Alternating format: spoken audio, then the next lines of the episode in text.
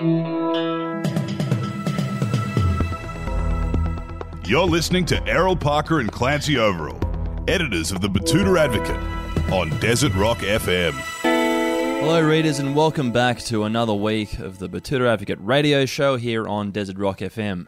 Yes, thank you for tuning in for another week with myself, Clancy Overell, and fellow editor of the Betoota Advocate, Errol Parker. Yes, hello, everyone. Yes, it's been a busy week up here in the Channel Country for us, and we're capping it off now talking to a famous Queen Beerite. Queen Bee Night, Queen Bearnese, perhaps. We'll have to check up on that one. But we do have a famous Australian from one of the interstate appendages of Canberra here in the studio today. Yes, there have been a surprising number, a disproportionate amount of notable Australians from Queen Queanbeyan.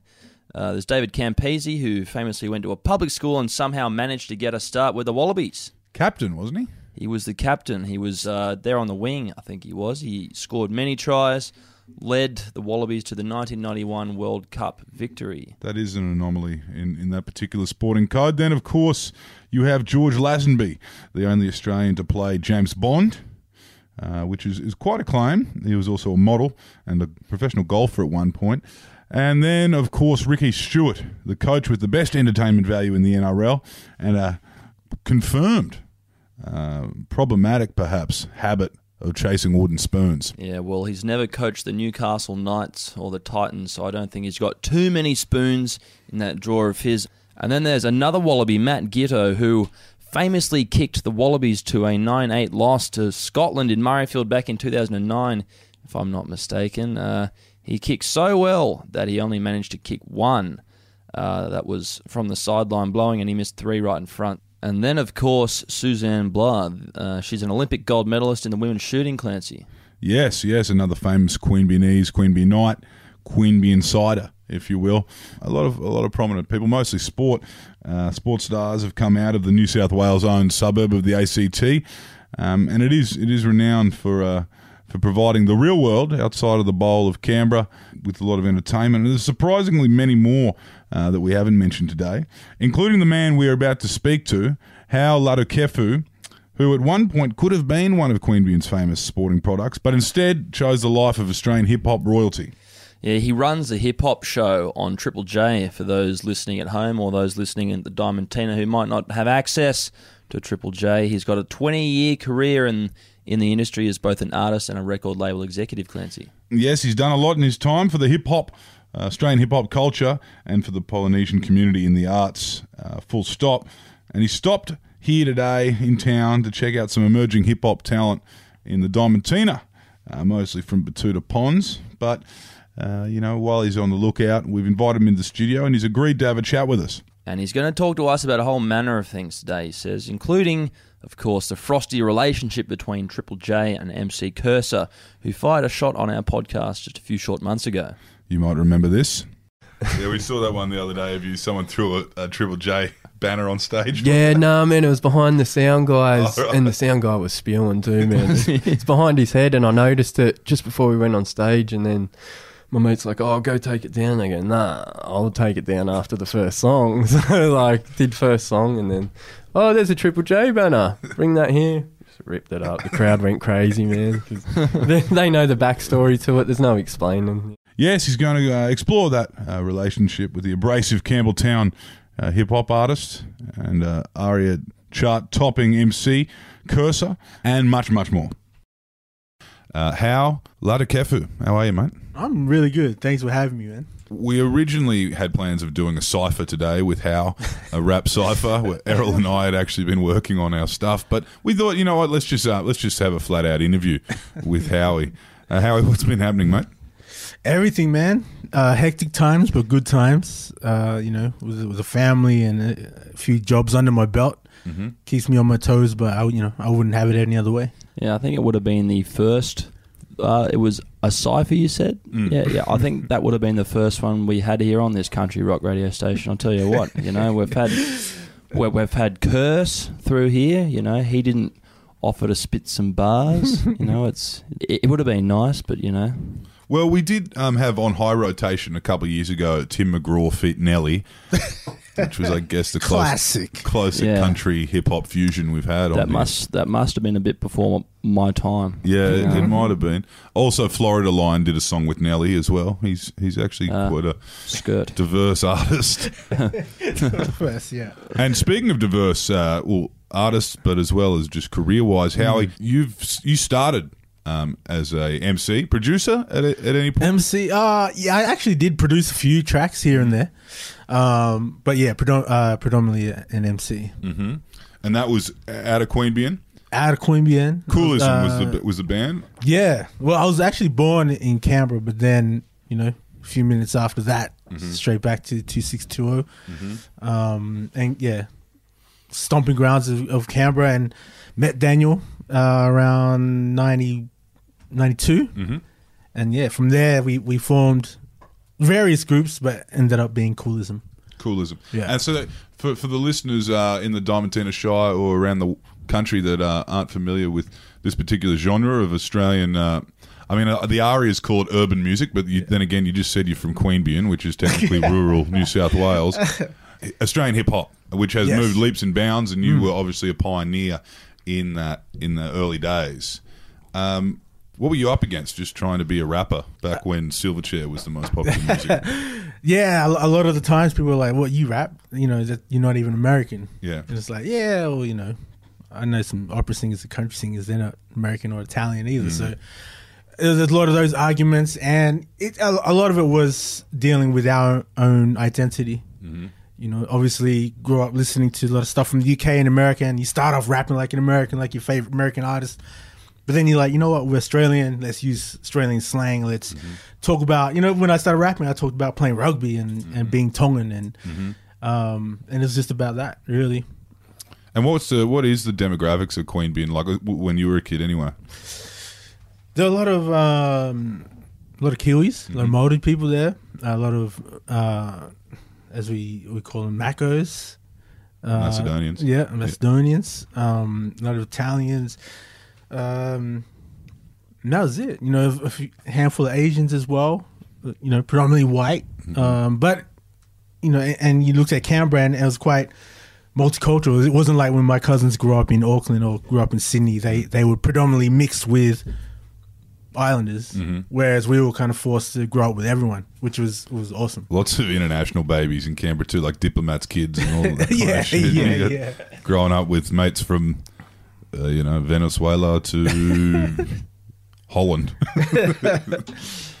and uh, and and you. So from there, you were actually uh, charted with Koolism. You you guys were on the charts, Um, or was it was it more of an underground kind of thing? Uh, no, it was definitely an underground thing. You know, like Canberra was always well known for their DJs and mm-hmm. graffiti writers, mm-hmm. and I I mixed up a lot of with the graffiti writers and that whole culture.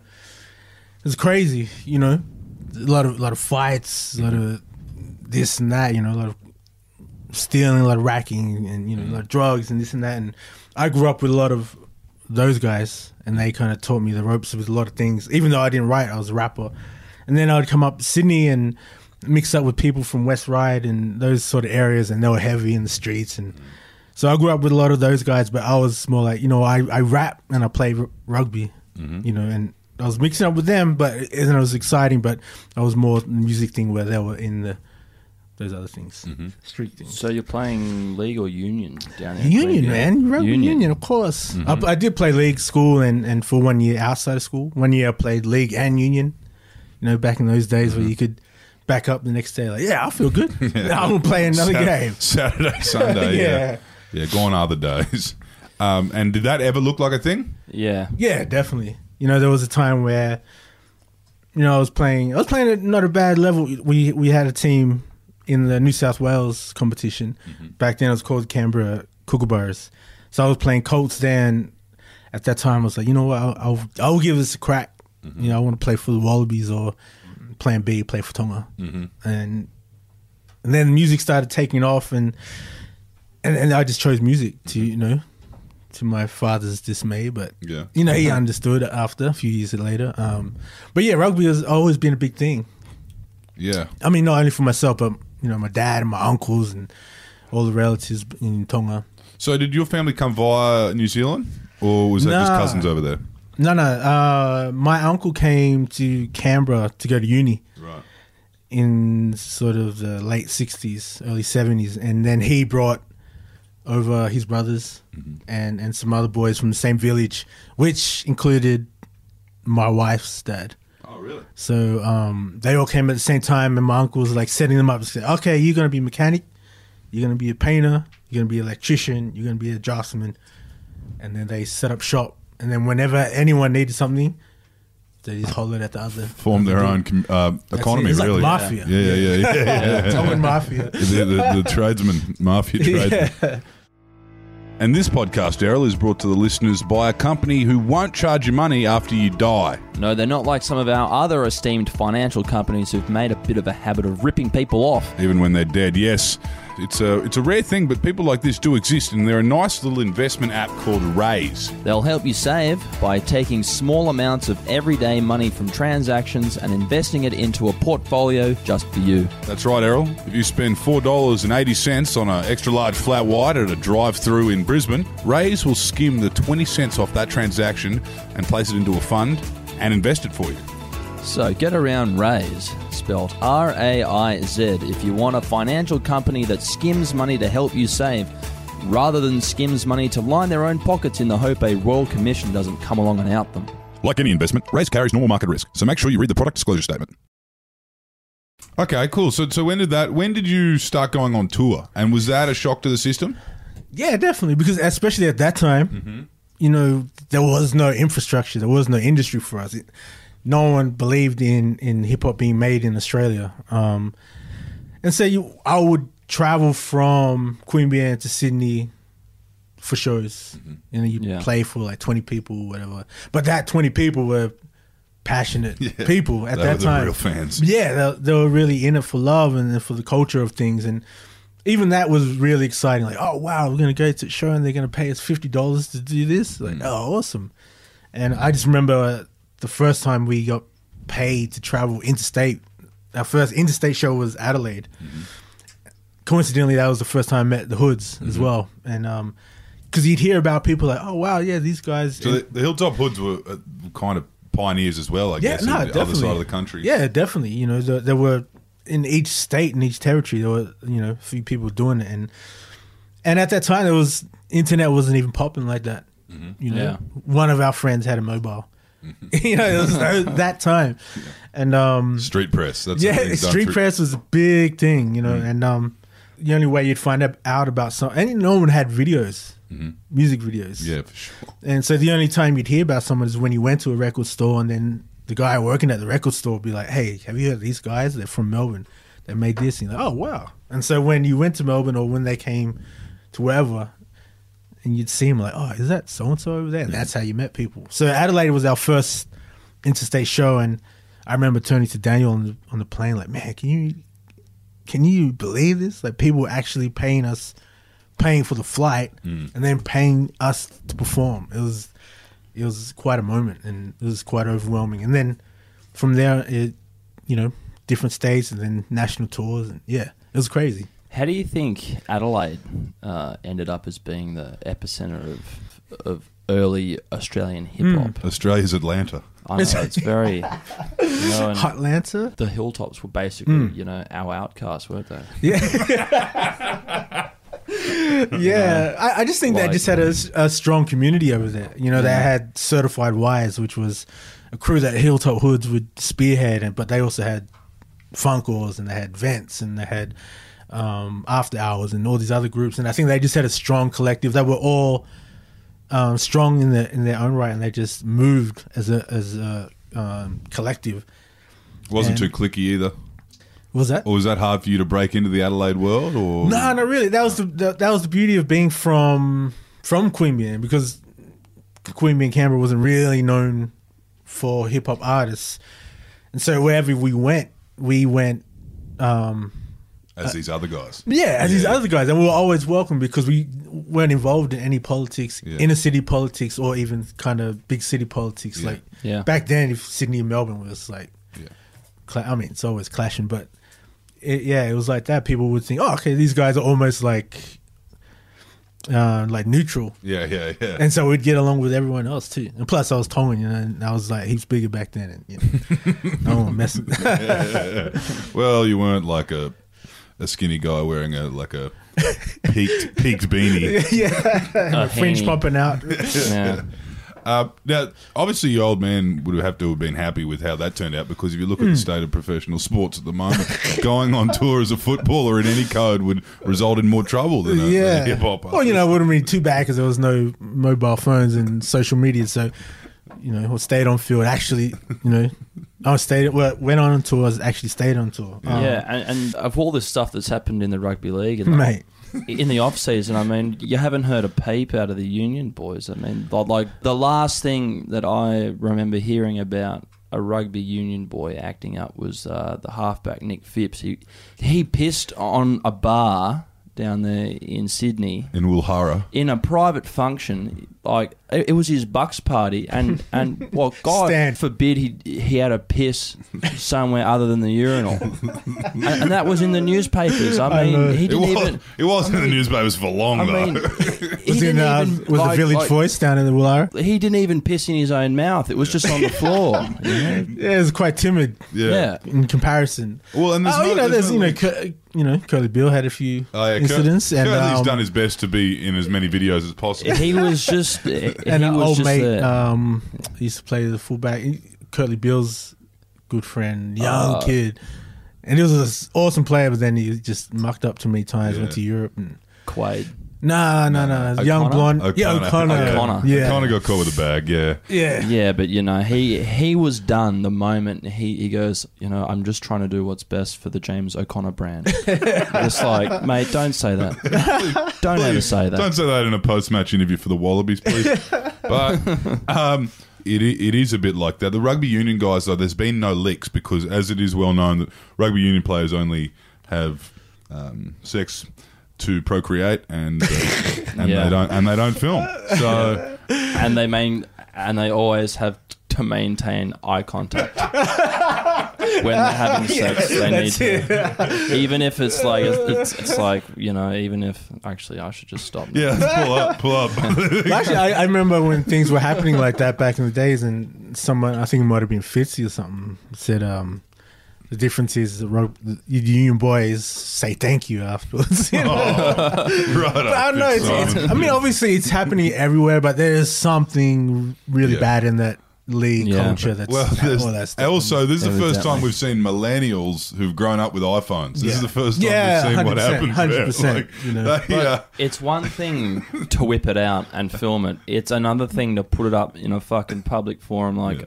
Like Yeah. a WhatsApp group that's full of people. You got no like like there could be ex-footballs. yeah, yeah, It's like pull your head in. Oh, it's the just, worst. Just It's just a bit horrible, of man. common sense. you know, and there's just, I mean, obviously there are some some contributing factors. Mm-hmm. Social media, you know, access to porn, like how easy it is, and and no kind of monitoring at- whatsoever. But you know, there there's, has to start somewhere. Just respect, Yeah, you know, yeah. like respect for a female, respect for a fellow human being. Yeah, It's it's it's messy.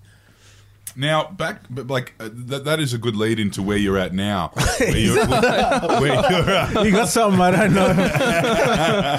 No, it's it's a good lead into where you're at now. Is where you're looking for talent, and you know, Hmm. uh, aside from football, you're looking for talent in hip hop. Yeah. and and I can imagine some of these blokes you're meeting might be a bit volatile and might need a little bit of guidance. Uh, Yeah, definitely. I Yeah. mean, it, it's all walks of life, but um, um, but you know, hip hop's that culture. You know, it comes from the street Yeah, essentially, And, and a lot of people connect. A lot of young uh, uh, artists connect with with things that are violent and things that are from the streets, and and, and it is what it is, as Yeah. they say. But it's it then it's like okay, well, this is your life now. yeah, But at some point, you're gonna have to evolve Mm-hmm. as an artist and as a man. So that's where I feel I come in is to kind of nurture that talent, but also just give them options. Like, okay, cool, you, want to stick with the street shit?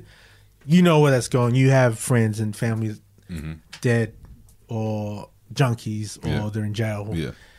You can cool. You can go that way, or with music, that could potentially open more doors. Do shows, tour, you know.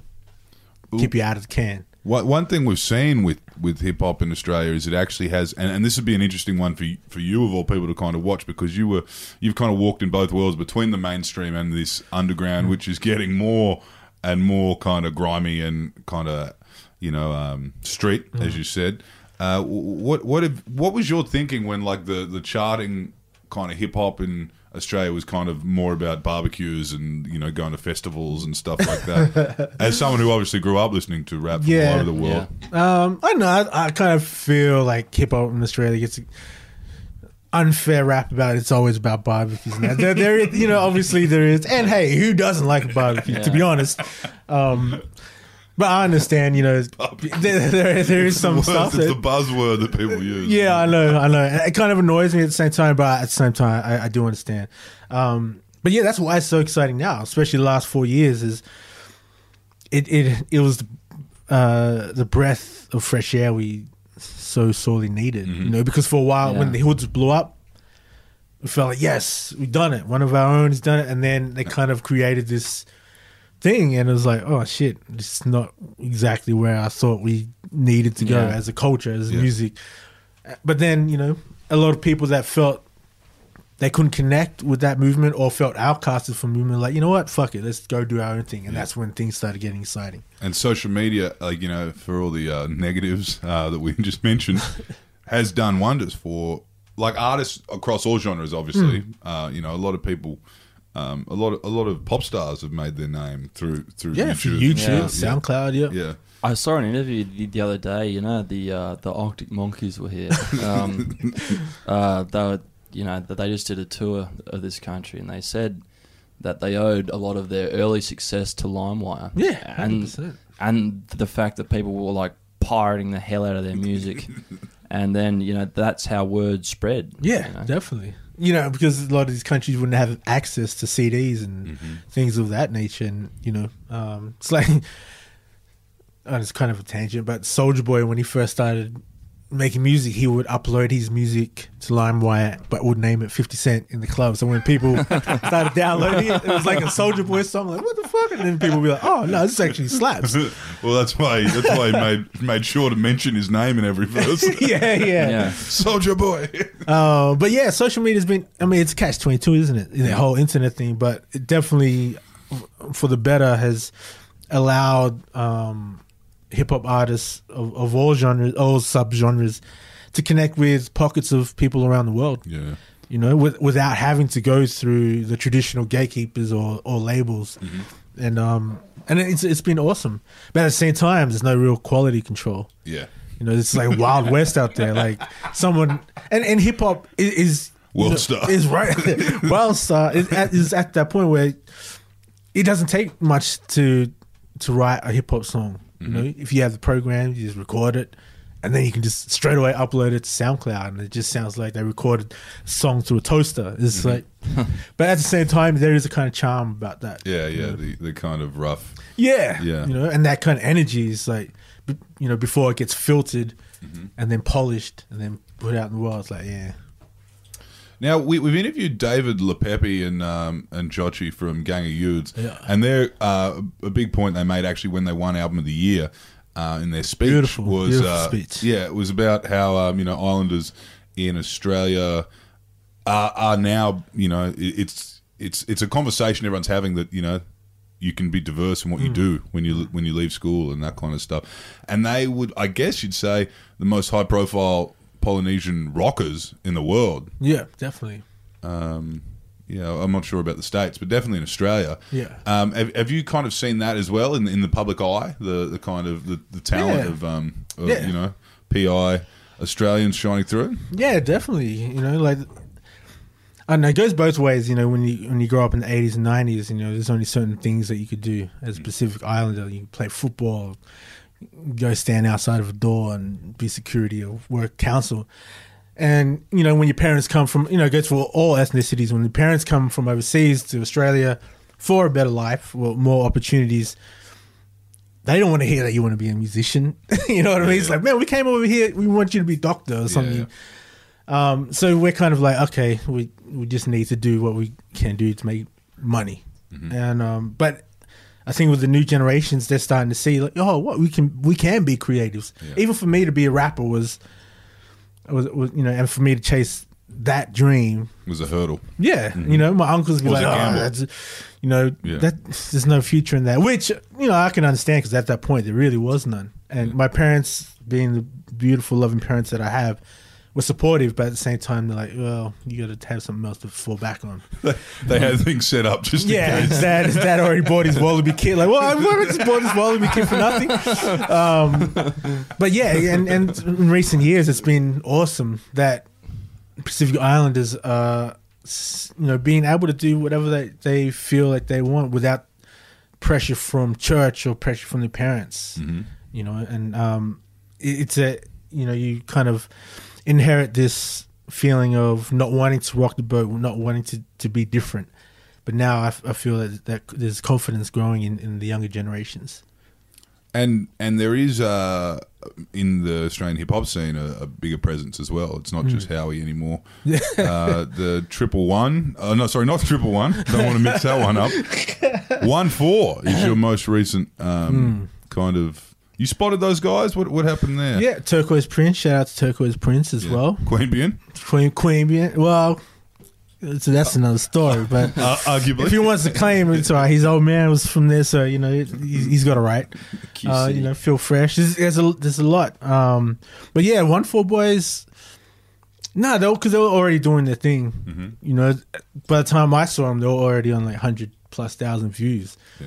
And so you're looking at it like, wow, this is crazy. And you know, I got involved because I could see that there was so much potential there, but they they just didn't have the focus or dedication to commit to having a, a I guess a career in music. You know, they're heavy in the streets and um Balaclavas. yeah, you know, and one of them is is, is locked up, and one just came out. You know, it's a, a lot happening, and without any kind of guidance, um, it can just not go where it should go. Mm-hmm.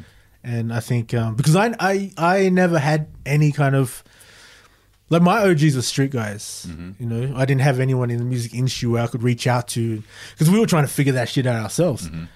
And so, me being having the experience that I have, I've taken it upon myself to reach out to the young generation, and say, "Look, like what you're doing. If you need any advice or feedback, I'm, I'm here." You know, and I think that's important to have with the younger generation. And and with those guys, that's what I did. I said, "Look, if this is what you really want to do, then let's meet and let's let's talk and let's try and plan." And and, and that's what that's what's happened.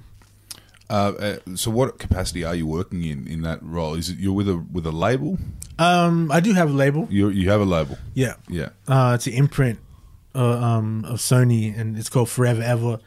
And um, with these guys, at the moment, I'm just like mentor, which I am with with a lot of young artists. It's just being there and because they're gonna make mistakes, and they should make mistakes. That's how you learn.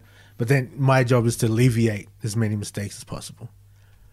Um, and that's like you know keeping those guys on the outside um, as well as you know other artists when they're talking to people that are approaching them from that want to manage or want to sign them it's just like well let's talk about it this pros and cons blah blah blah and um yeah i love being one of those you know old, older statesmen elder statesmen and um just being able to offer offer that advice and and time and, and knowledge Now you you have had the hip hop show on Triple J since about well, ten years now.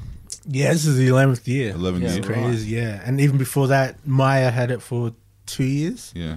and then Nicole Foot, which was she was the first host. I think she may have had it for two years as well.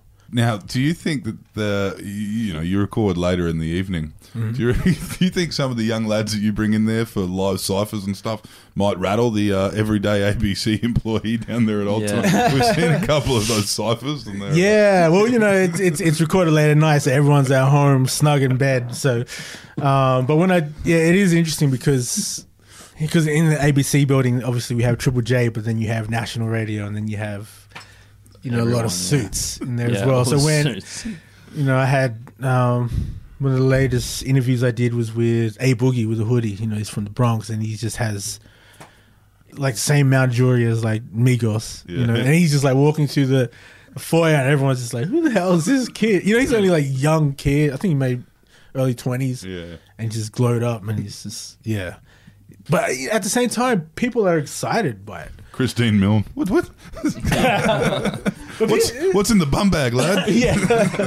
but like I said, you know, because people they live a certain life, and it's just intriguing. So my wife; she she, she owns her own business and marketing, and she has a very corporate lifestyle. And then when we head out to things, people want to talk to me because I'm just so foreign to their life, Yeah. and it's intriguing. Yeah. Oh, when it's the same with the these- corporate, the, the corporate plus one. Yeah, and they start asking about music and artists, Yeah. and I'm like, oh, Yeah. yeah, Yeah, we've been there before, Howie. yeah. I know you can relate. Yeah. When I put my jewelry on and head out to the regional news like functions. Pull up in your race. Yeah. now, um, so what, what can you see happening? What are some big names that everyone who's listening who might, you know, kind of be brushing up on all their knowledge uh, furiously now on their um, iPhones and all the names we're dropping? Who, who else can you tell people to look out for? Man, you know, I Uh, get, I, unless you've got a verse coming up on someone's album or you've got your own album. Hot 16. Um, no, there's plenty. Like I mentioned Phil Fresh. He, I think he's going to have an exciting year. He often travels around with Kwame, and Kwame's having a great year as well. Um, there's this young 16 year old girl from Gold Coast called Hoodsie. And I think she's going to be something Right. to watch out for as well. Um, but yeah, there's, there's a lot, you know, and probably when I leave, I'll, I'll remember a whole heap more. It's like people say, "Oh, what are you listening to now?" And I'm like, uh, mm, um, the. So off off the top of my head, yeah, those two are going to be going to be exciting, and, and I'm excited for Hoodsie because we really need like female energy out here. You know, there's a lot of test, t- testosterone flying around, and too much of that is not healthy. So, yeah, be good to see her do her thing.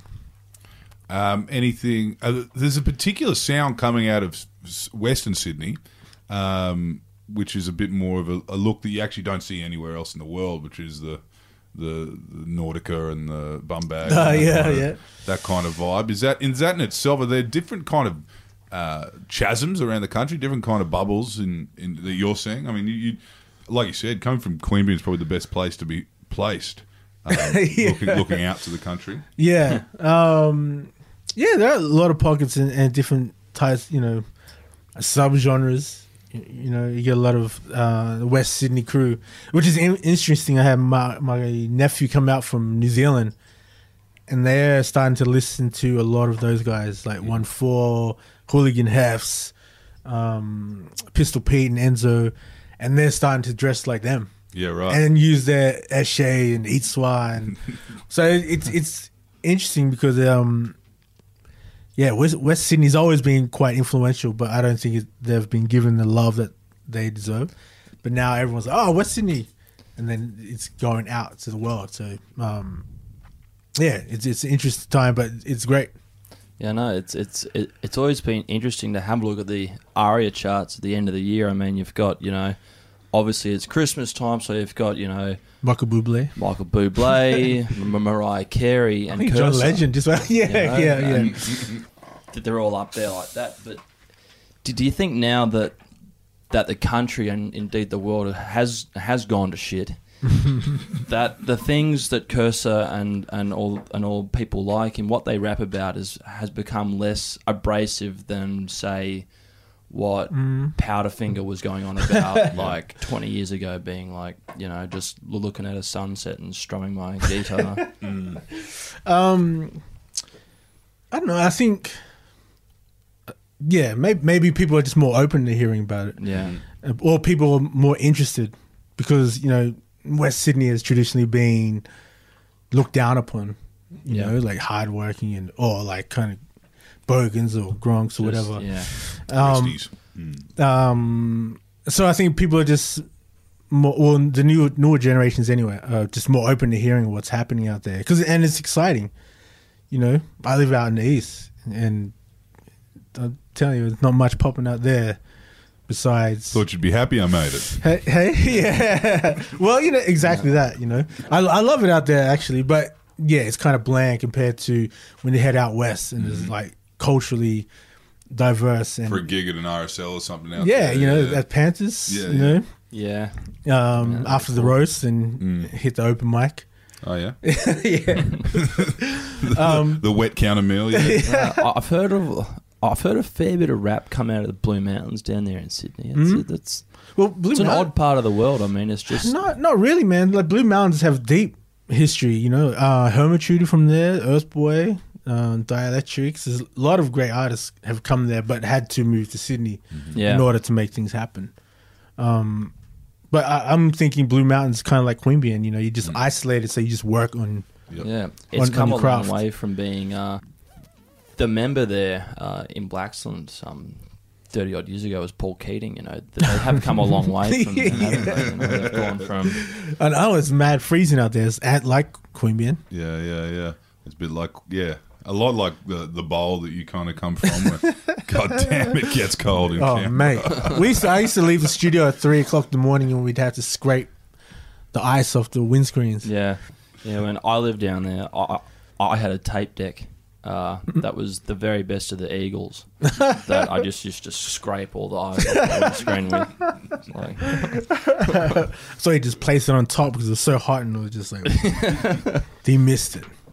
Now, it, it's one thing we, we should talk about is Kerser because he has obviously been a big part, almost a pioneer of a new wave. No, definitely, Uh, percent. Eshay kind of, uh, you know, Western Sydney sound, and, and But also not s- all sound, but a very like a DIY yeah, um, attitude. Yeah, and he's and he and it's kind of undeniable now for especially like music executives who probably were given the heads up on him five years ago, and and then now it's now he's kind of dismissed that world and he's making his money off touring and and selling CDs. Yeah. People are buying his CDs. Don't forget the Kerser uh, bikinis.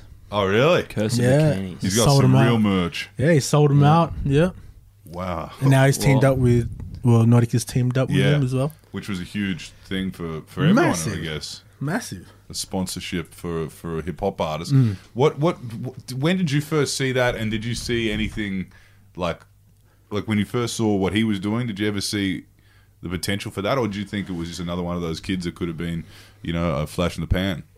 Well, well, I, no, I definitely saw it because that when I first saw him, like years ago, he was already on like hundred thousand views, Yeah, yeah. And I was like, "Fuck, who's this?" Yeah. You know, because I hadn't heard of him. But my my crew out that way, were like, "Yeah, it's Kerser." You know, he's like king out Yeah. there, and I was like, "Wow!" And when I first met him, you know, Kerser and I have had bit of words on social media, um, but when I first met him, I said, um, "I." truly appreciate your hustle and what you've done to get this far without any kind of support from radio or TV. But I just, for myself, I just couldn't connect with some of the songs because Yeah. at that time too, it was making a lot of kind of dancey Yeah, yeah, yeah.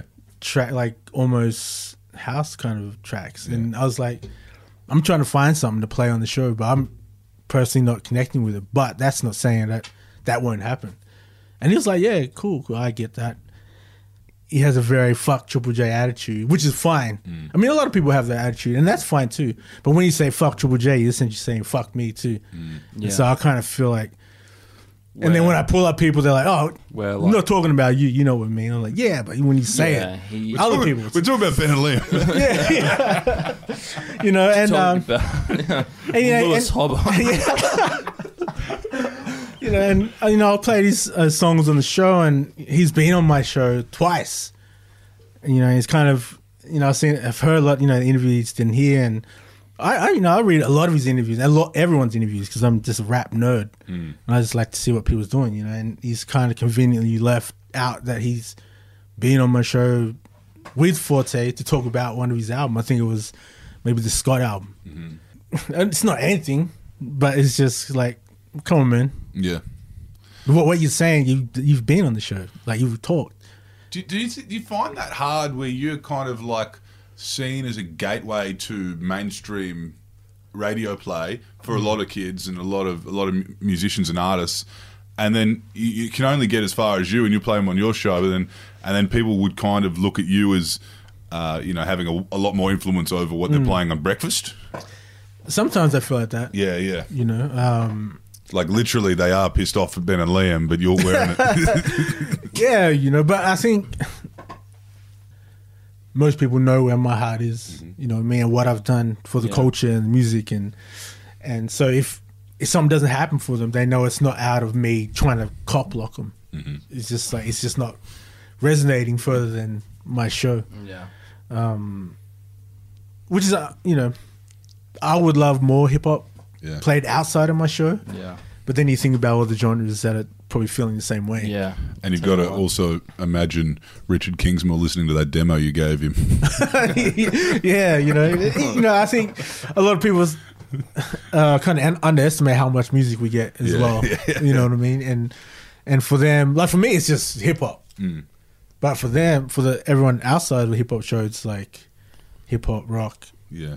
heavy, like punk, dance. The 13 different versions of Ocean Alley that have popped up in the last four months. You yeah. know, so you know, you gotta you gotta give them a break. You know, anything hip hop, yeah, yeah, you know, at me. I'm yet to see Kerser face to face since then. Right. It'd be good just to have a con- like a proper conversation about why he feels a certain way. Because I always thought we were cool, but then obviously he feels differently. Do you feel like the beef is m- maybe getting less intense though across the scene because everyone's making money now? Mm. I guess Mm. I- I- less you know what, jealous. I- it, it, it's it's because the scene is so small, Mm. and you're bound to run into someone. Yeah. You know what I mean? And if if it was like true beef, then it will get handled. Like Mm. because when you see him, it'll something will happen. So I, you know, I, I think people are just kind of be wary of that. Mm. Um, and you know, what have we got to complain about? Really, you know, everyone's everyone has an opportunity to succeed. And it is the most multicultural kind of genre in Australia. I guess we were saying with the hooligan hefs and and uh, you know you guys in one four and now Chillinit Mm. like every kind of um, you know the, everyone's represented. Yeah, What, what are you seeing with that the, that particular sound? Uh, the Chillinit. Do you think feel like that's going to be the next big thing? yeah, kind of. It's. I mean, obviously, he's the hardest artist at the moment. He'd be one of the biggest in Australia. Yeah, no, Yeah. definitely. You know, I think he's um Probably the most open about his love of a bamboo schooner. yeah. yeah. Yeah, he's, I, I mean, I think he was, you know, more streams than. Well, I don't know who's just went number one, so I don't know. But I think, yeah, uh, he's definitely the hardest thing. You know, harder than probably Kerser. He's probably harder than the Hoods. You know, especially with the young generation. Anyway. Yeah. Well, but like even as probably hotter than Missy Higgins, Courtney Barnett. Oh like yeah, yeah, 100%, yeah, yeah. Um, but it's, it's amazing to see. Mm. You know, the last what year when he came back to rapping, and then from then it just blew up. But you know, it's not only the music. You know, he's very charismatic. You know, he's awesome on socials, and that's all the things that you have to take in consideration. Hip hop in Australia's never really had a sex icon. Is that what you're saying? Apart from a young Howie, of course. Oh, of course. You know, before I got married, you know, I was out there. Nah, um, And DJ Debris. he was a hot piece of ass back in the day, wasn't he? Sex icon. Briggs, Briggs. You know. you know, slimming down. You know, Yeah, it's yeah. like you know, he's looking good these days. Um, but yeah, and he's just that lovable chap. You Mm. know, the one that the girls want to be with, the one the guys want to hang out with. Yeah, yeah. So, um, and you know, he's about to do his tour, and yeah, it'll be interesting to see what the next release will be like. Yeah. You know, because I feel that the first one was just kind of it was a mishmash of what he was doing, but seems to be he's focusing on creating like a proper body of work. So, yeah, it'll be interesting to see where he goes from here. Well, we've got a few gutter rappers in um, in Betoota. Oh, yeah. a, a burgeoning scene, bustling scene out Yeah, here. but it'll be a cold day in hell if if either Ben or or Liam goes goes whoa language warning. Here's the biggest rap sensation out of Betoota. Who do you reckon will be the, the first hottest export out of Betoota? The be- first artist, Yeah, like uh, the- MC Stanley. Uh, Stanley? yeah, yeah. There's uh, Bumbag and Stanley. They're two popular, um, Is popular. he named after like the night? Yeah, yeah, yeah, yeah, right, yeah. right. Yeah, Yeah, I think he's they're involved. pretty in- hard.